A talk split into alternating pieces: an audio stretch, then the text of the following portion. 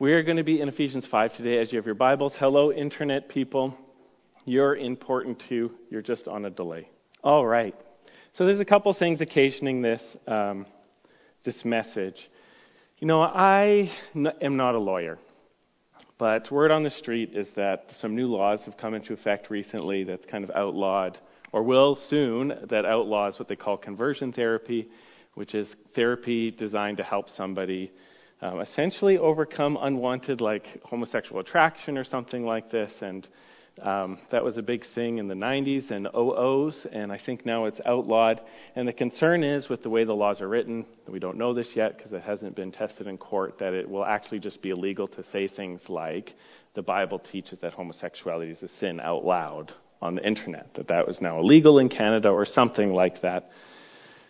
And so in the context of knowing that this is kind of where our country is going, um, and also in another context, I thought it'd be good to talk about Ephesians 5. What's the other context?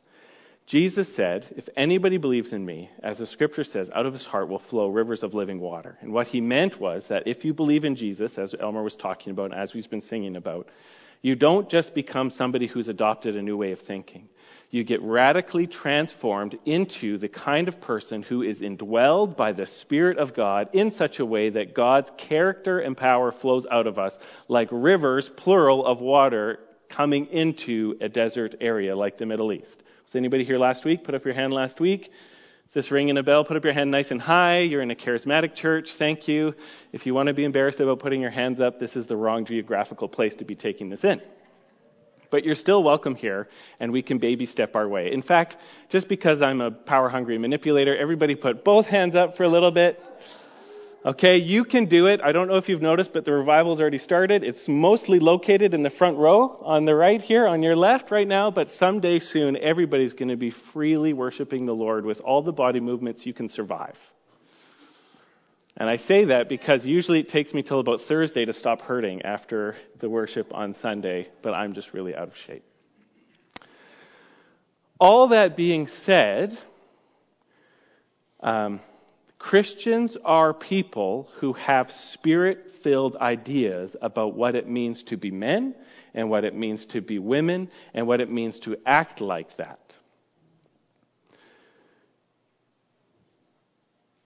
And we're going to learn this by looking at scripture today because it ain't no good just to say stop being homosexual or stop being transgender or stop doing bad things that are sexually immoral. We aren't just a people who judge people for what they do with their bodies. We are a people called to live out the truth in the power of God. Knowing that apart from Jesus dying for our sins, and apart from being transformed by the Holy Spirit according to the Scripture, we would be just as bad or worse than anybody else we could judge. All of our hope is that God the Father chose to love us, sent His Son Jesus to die for our sins, and that all real change in this life happens because the Holy Spirit empowers a changed mind and a changed heart, resulting in changed behaviors. That's all of our hope. So we're never ever any better than anybody else, except that God has transformed us.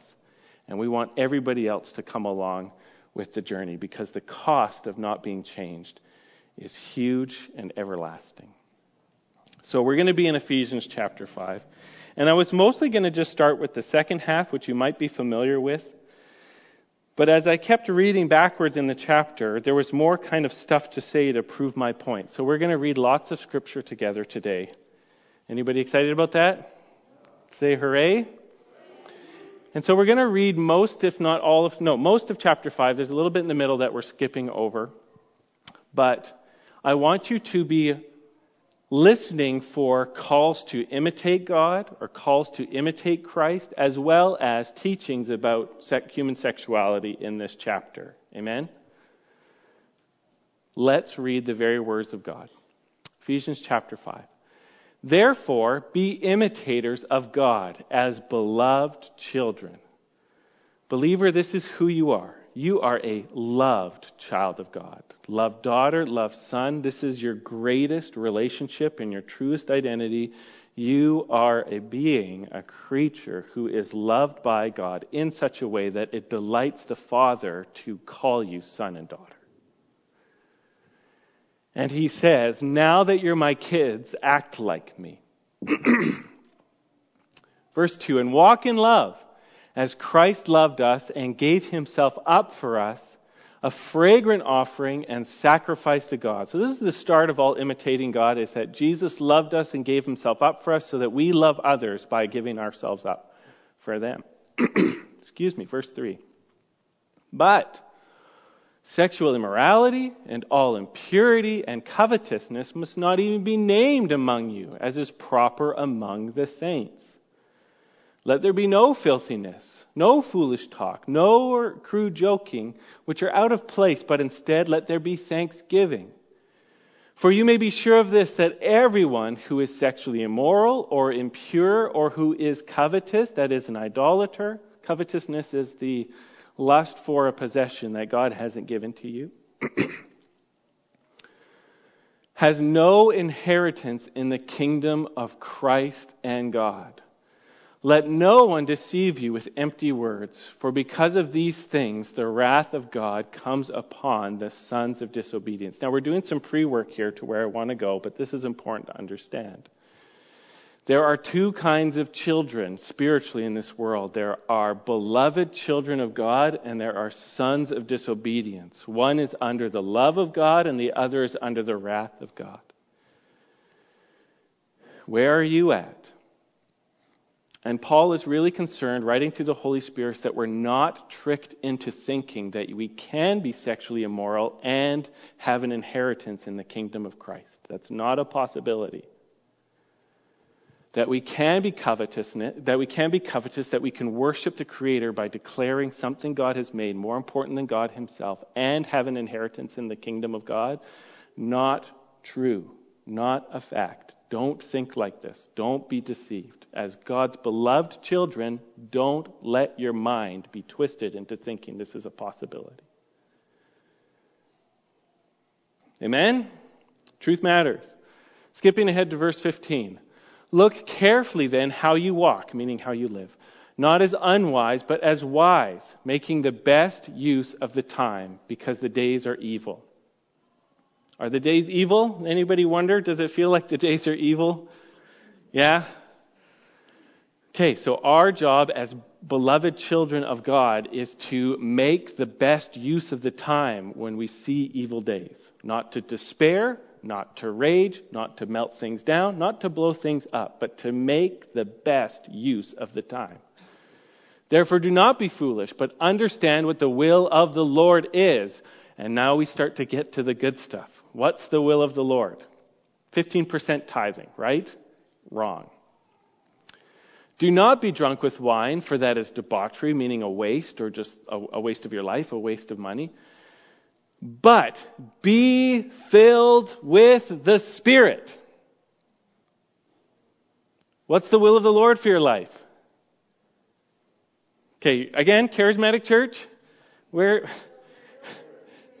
Thank you. Charlotte isn't here this morning, it looks like. So you all have to be Charlotte.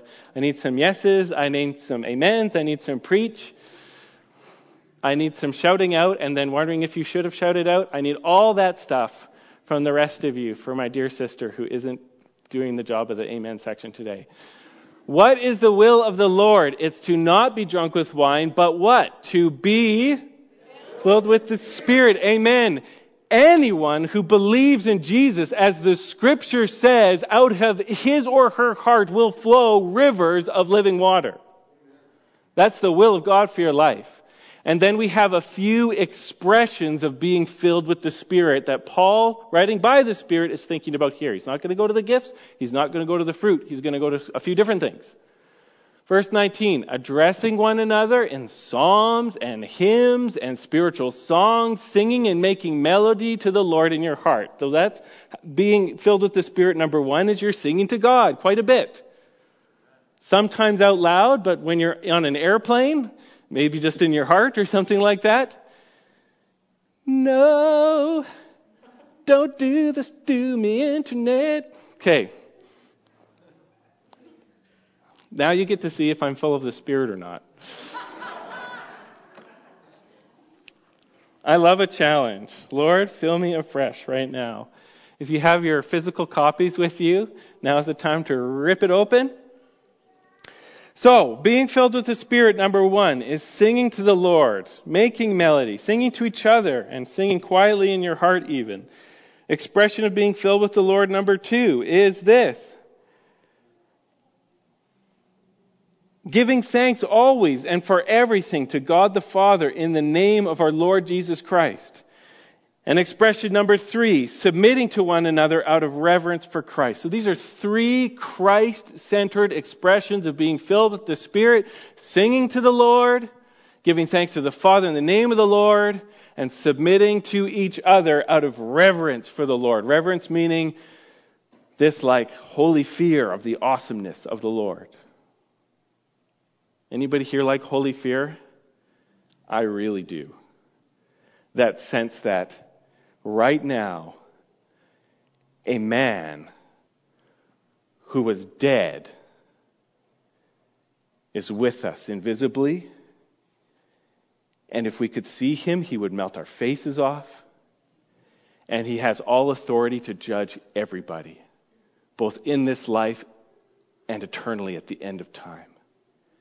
He is awesome and holy and fearsome, and no one can stop him. And he has complete control over peoples and hearts and nations and viruses and courses of history, and he's right here.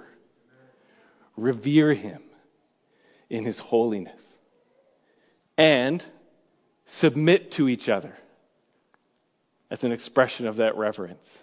Because the most powerful man who ever lived lived like a slave to the will of God to serve people who did not deserve it. Amen? And the scriptures say, be imitators of him as beloved children. Act just like Jesus as beloved children. Good? No signal. Can you see me on the internet? There's no way for you letting me know. Hope they can see me on the internet. I don't know if that's a good thing or a bad thing overall, but hey, now let's get to the specific stuff. And this is where I'm really going to struggle because I was very notes dependent on this part. Calling us to be imitators of God, calling us to lay our lives down like Jesus did out of love, calling us to forsake all sexual immorality, calling us to be filled with the Spirit, calling us to be full of praise and thanksgiving and submission to each other. The scriptures then takes this to our sexual lives in the home, which is where God wants it to be. Wives, submit to your husbands as to the Lord. For the husband is the head of the wife, even as Christ is the head of the church, his body, and is himself its Savior. Now, as the church submits to Christ, so also wives should submit in everything to their husbands. Husbands, love your wives as Christ loved the church and gave himself up for her, that he might sanctify her, having cleansed her by the washing of water with the word, so that he might present the church to himself in splendor, without spot or wrinkle or any such thing, that she might be holy and without blemish. In the same way, husbands should love their wives as their own bodies. He who loves his wife loves himself. And no one ever hated his own flesh, but nourishes and cherishes it, just as Christ does to the church, because we are members of his body. And therefore, a man, quoting from Genesis, a man shall leave his father and his mother and hold fast his wife, and the two shall become one flesh. This is a mystery. Sorry, this mystery is profound.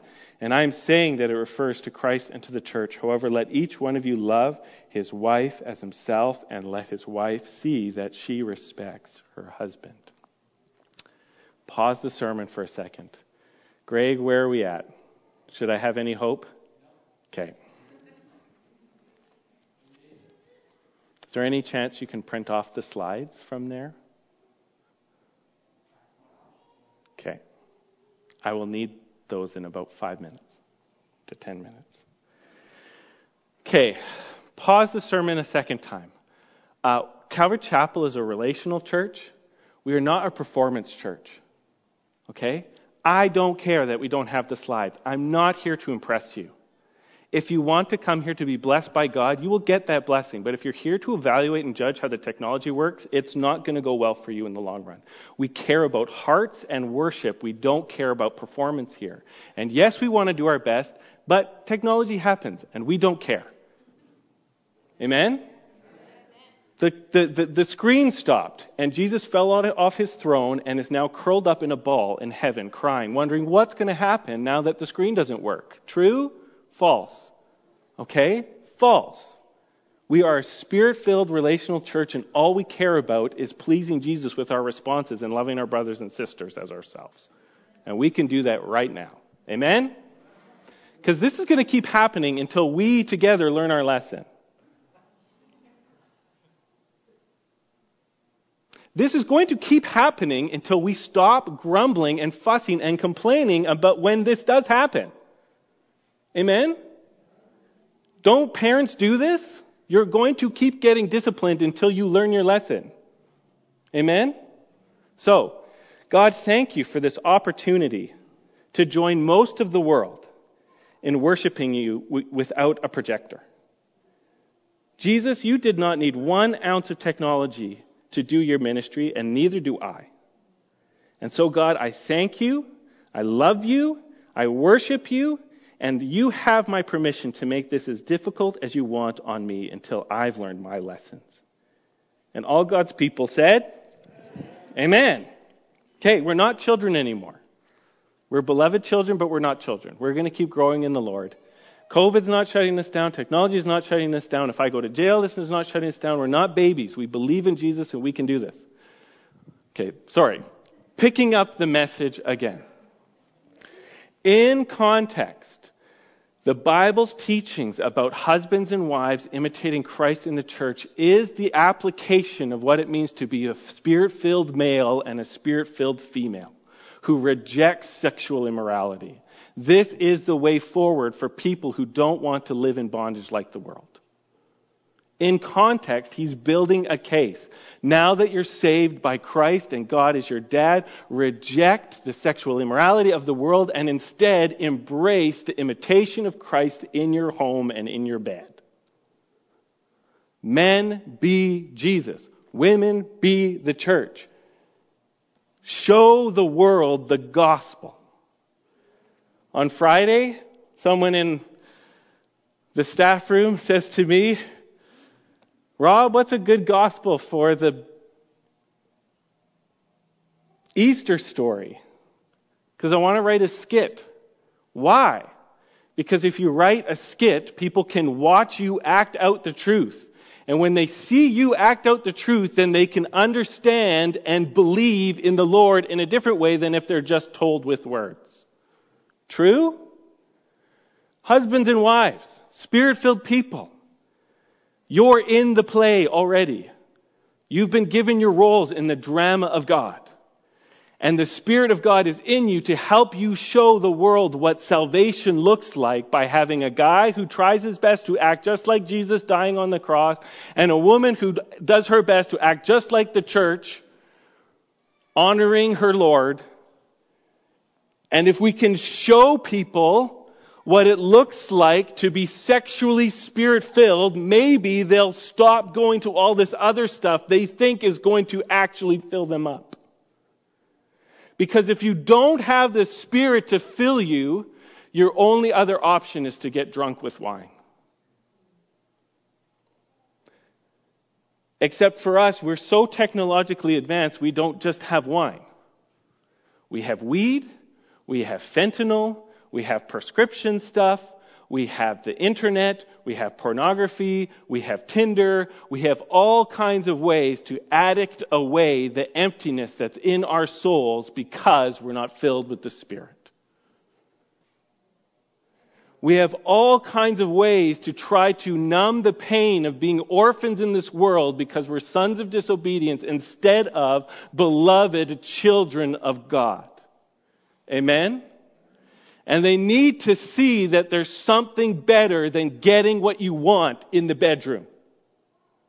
They need to see that spirit filled self sacrifice is more pleasant, pleasing, and powerful than being able to click and download your next hit. Amen? And so we're given this mission from God to show kids and moms and dads and brothers and sisters and people who come over to our house for a meal after church what the gospel looks like when people are filled with the Spirit, as the scripture says, and have a river of living waters flowing to their spouse.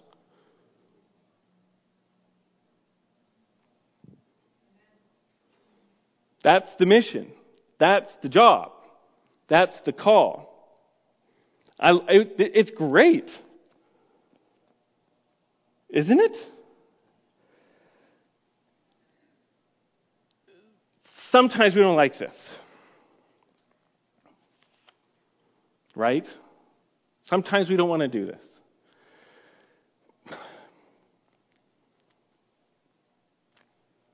Thanks, Greg. Can everybody give this guy a clap?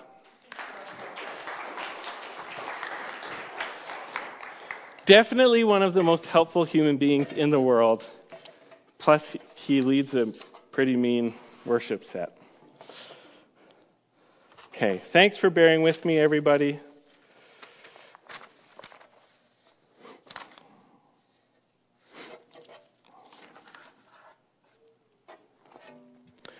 Sometimes uh, we want a different way because this seems costly, right?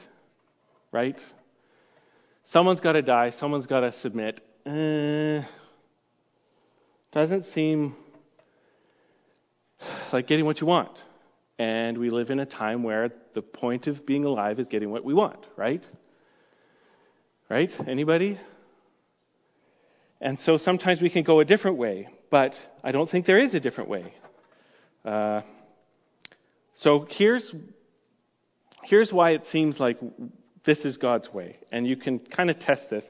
Elisabeth Elliot, who I've referenced before, who um, is a pretty cool lady. One time she switched up the roles a little bit to see how it sounded like with verses 22 through 24.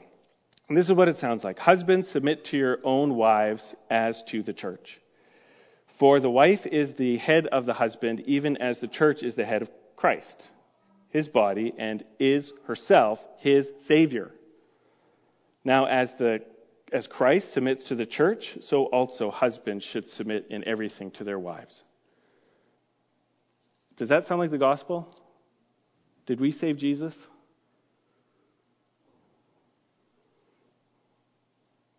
It's a different story.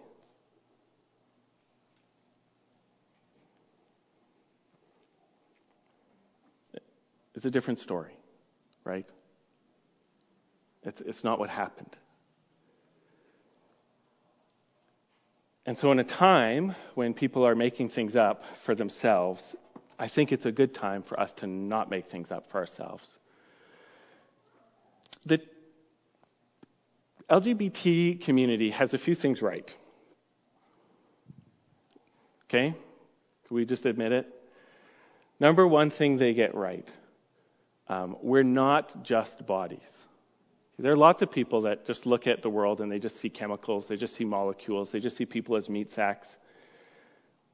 But they're right. We're not just bodies. What we do with our bodies has meaning. And what you think about yourself as a man or a woman really matters. They're right about that. What they're not right about is that they tend to have a philosophy that if you want to know what your identity is, you look into your heart and you trust your heart, and then you do what the desires of your heart are, and as the desires of your heart come out, that is your real you. But we as believers know that's not the truth. That we know that our hearts aren't entirely trustworthy, because of the fall and because of sin, our hearts will regularly deceive us and want to do things, want us to do things that are not good. And instead, we have a creator who knows who we are. And He knows what He made. And He loves us. And He has a purpose for us. And He has a destiny for us. And He has a plan for us. And so we don't look to our hearts for truth. We look to the one who made us for truth. And we look to the Savior who came for us to be the one who brings us from where we are to where we're supposed to be through transformation.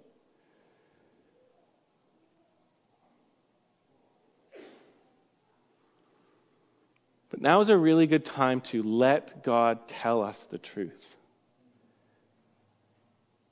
so that we can be a light shining in the darkness in these days.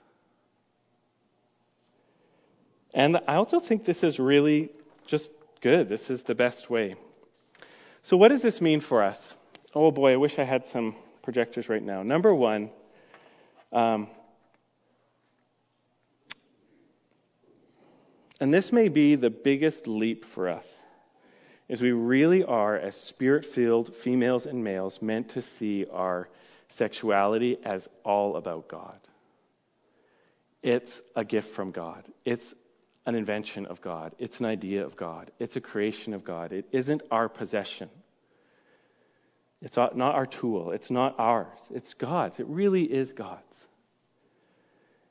And we are blessed to be these wonderful creatures who can know God and serve God, and we're given male and female as ways of expressing Him to the world. What an honor. What a privilege. How holy are we? But if we take our sexuality and we make it about ourselves and we make it about relationships and jockeying and achievements and stuff like this, we've already lost the Lord and His will for our lives. And we can never actually become who we were meant to be. Second thought about what this means for us is we ought to feel a sense of holiness. I was just talking about being male and female. To be male, wow. Guys, we get to image God in a masculine way. We get to particularly show off his strength and authority and what it looks like when strength and authority sacrifices itself for other people's good. Wow. What a calling. How holy is that? And females, how holy to be a woman. How holy to be made in the image of God. This is not a game. This is the holiness of God. Revere Him now. You get to show off the glory and the life giving power of God in a particular way. You get to produce other images of God. How holy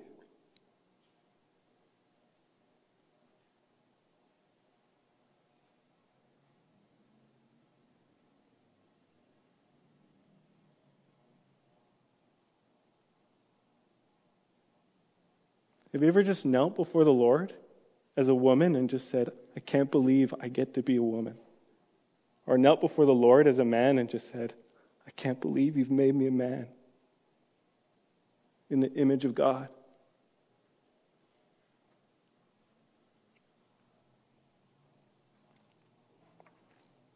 And as beloved children who are called to imitate him, we ought to set ourselves to live out these truths. Singles, people who are single because you haven't been married or you're post marriage or you're widowed or a widower. There is something about singlehood which is farther ahead on the journey to being united with Christ than people who are still married. Because the destiny is to not be married. We aren't, you aren't married to any human being in heaven. You aren't married to any human being in heaven. You're married to Christ. And singles, it's a hard road, but all the roads are hard. It's a hard road, but you get to live out being married to Christ in a different way now. That's why Paul said, I wish you could all be single, scattering the hopes of dreams of young people throughout the history of the church. Because there is something better about being single in this life, where you're actually closer to the destiny of the church. And I just want to admit that. In a time that worships sexual activity, To be single is actually closer to heaven in an important way. It's just a hard gift. And I don't know what I'm talking about here. So if you want to throw rocks at me later, you can. And I'll try to dodge them. And even if you hit me, God has commanded me to grow in the Lord from stuff like that. So you'll be fine. Husbands and wives, in your calling to represent Christ in the church, be reconciled to each other. All kingdom work really starts with forgiveness and peacemaking. Your husband won't change while you're fighting. Your wife won't change while you're fighting. Be reconciled to each other. Be reconciled. Jesus died for all of your spouse's sins and your sins too. Be reconciled to each other in peace. Forgive. Forgive each other for Jesus' sake. One of the things about marriage or living together is you know the junk. Amen? And the other one knows the junk. And if it really explodes, both of you can form those like expose websites that ruin each other's lives. That's part of the deal. Forgive. Forgive for Jesus' sake all the way up and all the way down. And when you need a miracle and you need some help, this is the work of marriage. The real work of marriage really is to forgive and to stay forgiving and to stay reconciled. And if we can do that, a lot of the stuff sorts itself out. But when the joy is gone and the sweetness is, is gone and the fellowship is gone and the, the peace is gone, look for unforgiveness. Look for a breakdown in relationship. And that's priority number one. There is a reason why, right before we started reading in chapter 5, Paul said, Don't let the sun go down on your anger and don't let the devil have a foothold. Sometimes we let the devil have a foothold in our homes because we don't forgive the people in our homes. And there can be all kinds of blame and all kinds of things to point at, but the truth is the devil's in there. And the only way to get him out is humility and confession and forgiveness on both sides. We need to stop judging each other. We need to stop judging each other. If you need help with that, you can listen to last week's message, but it's really easy to judge your spouse, right? It's really easy to judge people in your home. It's really easy to judge your brothers and your sisters. No good will come from it, but it's really easy to do it.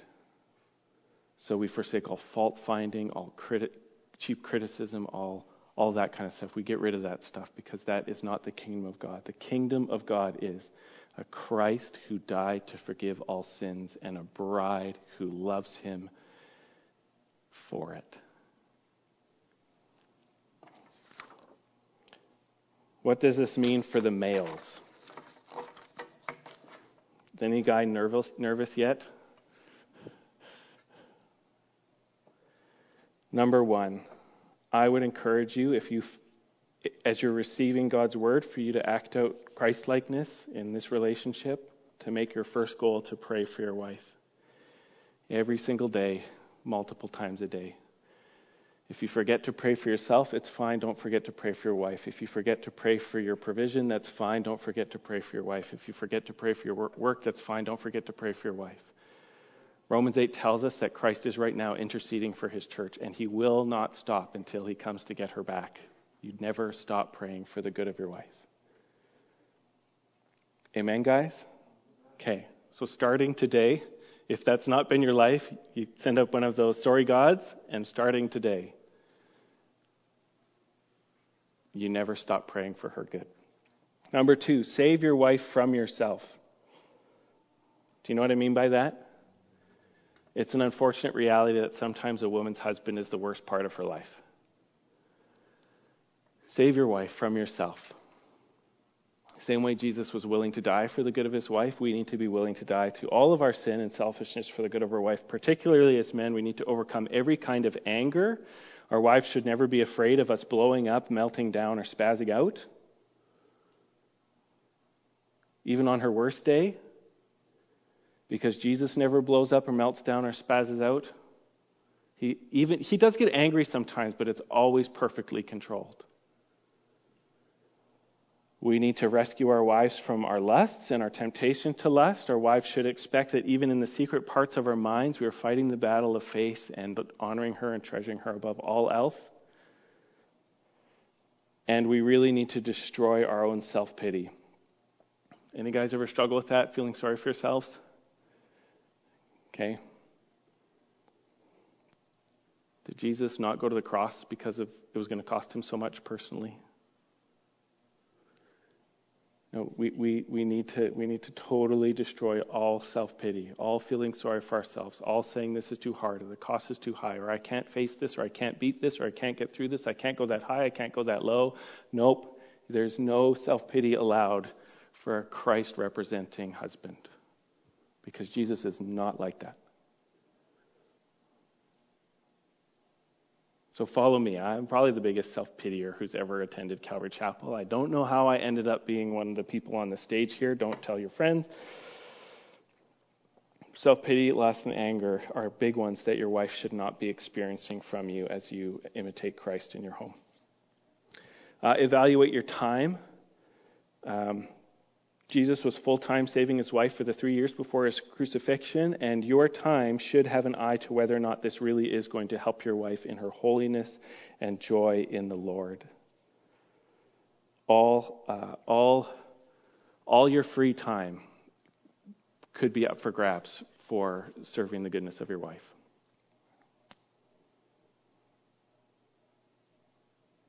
Do you ever want Jesus to take a break from taking care of you?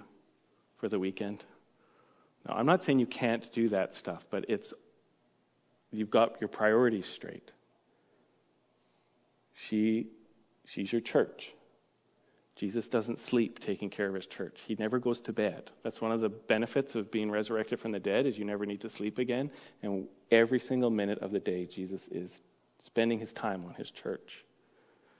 Again, I'm not saying you can't have hobbies but they do need to bow the knee to the mission of serving your wife self sacrificially. Be a good listener. One thing I've never heard a woman come into my office and say is that my husband listens too well. I'm willing to experience that event. Hasn't happened yet. Prove me wrong. And guys, be a man of the word. There's lots of men who feel like they're not Bible guys, and that's fine, but not really because according to this, Jesus washed his wife with the word. And so every guy who calls himself a Christian should be in the word enough to be able to bless his wife with the word. It could be as simple as just opening the Bible and saying, God, teach me something that will be a benefit to my wife. Or you could become a PhD theologian, but one way or the other, your wife should be blessed by the word of God coming through you to her. Amen? Have I said anything that sounds like a bad deal yet? You can send me an email later. What does this mean for the females? How can you act out churchhoodness? Number one, appreciate your husband. Does it ever feel easy to kind of stop appreciating him? Did you know when you read Romans chapter 1, the whole story goes wrong, right, Taylor? When people stop appreciating God. It's all the destruction in the universe is when people just stop wanting to appreciate God for what He's done. So set your heart just to appreciate Him. Between the smells and the hobbies, there can feel like there's a lot not to appreciate every once in a while. But set your heart to appreciate Him and letting Him know. Number two, sisters, dear sisters, faith your fears. Not face your fears, but faith your fears. In the book of First Peter, Peter really identifies fear as something that wives need to face. I don't know if he means in the world in general or in the home.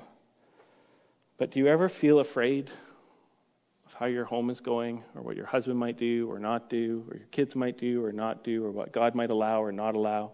Anybody? Is it just me? Okay, do they ever do you ever feel like that? There's a particular call for the sisters to face their fears in the home. Thought number three speak well of your man. Uh, sometimes it can just be easy to casually talk down people, but I would encourage you to speak well of your husbands in public, just to make that your ha- habit, because it kind of represents the church's job to speak well of Jesus in public, right? We call it evangelism. Evangelism is the activity of trying to help people think better of Christ, our husband, so that they like him too. Correct? So you, you can church it by helping people think well of your, your husband, was how you speak. Thought number four have a vision of spiritual strength for him. One of the things I really enjoy about my wife is that she has this picture of me as this really great pastor husband. And she lets me know pretty quick when it doesn't look like I'm about to fulfill that really great picture of a faith filled pastor and husband. And I really like it because the other option is for her to uh, kind of like baby me or think, oh, it's normal to not do well. So I really appreciate her. She has this picture of me being a successful pastor, and when it looks like I'm heading in the wrong direction, she'll let me know, and I really like it. It has really helped me to know that somebody has hope that I can be the best man and pastor and husband possible, and that she doesn't want to quit on that potential destiny. I've, I've been very loved by her, just saying, You're not being the pastor I know you can be. Do you want to go seek the Lord for a little bit? Yes. Also, good thought. Be a good listener, sisters.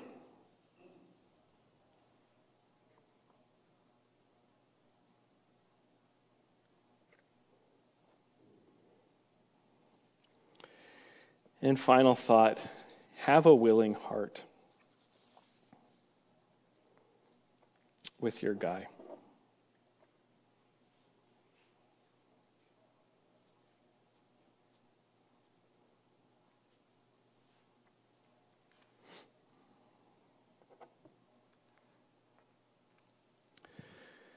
Um, one of the things I've been learning over the last while is that sometimes the power of God and the blessing of God is on the other side of doing things you don't want to do, that don't seem naturally like something you would enjoy. But it's there.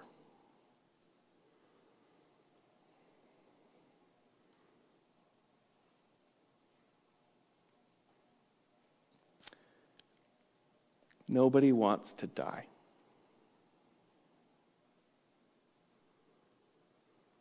And often, dear brothers, we can want to do the negotiating. What's the least amount of dying I can do and still get what I want in my marriage?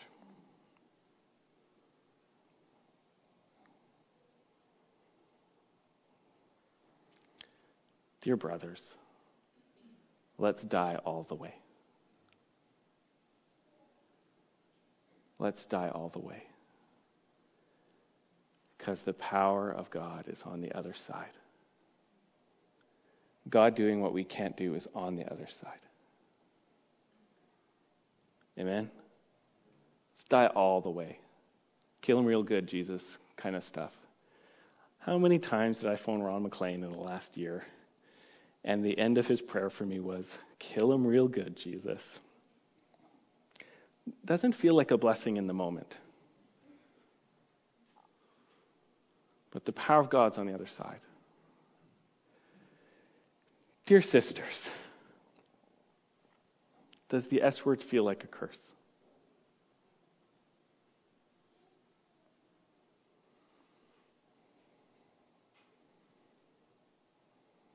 The power of God's on the other side. Jesus doing what you can't do for yourself is on the other side.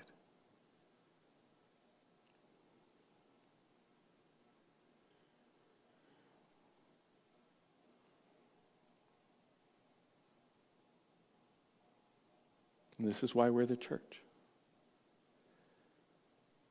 We believe that God is alive and can do what we can't do.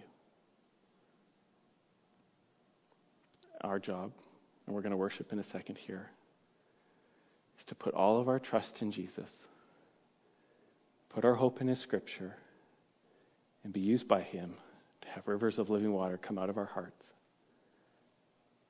Amen. Father God, I just give you this time we live in where it seems like the very act of trying to rescue people from wasting their lives is illegal. We want to love people. We want to see people come to the God who loves them. We need wisdom. We need courage. We want strength. I pray, Jesus, you'd help us to do our part to embrace your ways. And with hope, look to you to do miracles and the impossible. Father, every single one of us can probably think of somebody right now who is trapped, getting drunk with wine or whatever else the world has to offer instead of being filled with the Spirit. And we lift them up to you right now. Would you save Jesus? And as your beloved bride, who you've determined to make beautiful and glorious without spot or blemish.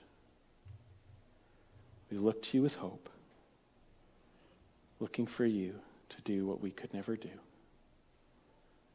We love you, Jesus, and we worship you. Amen.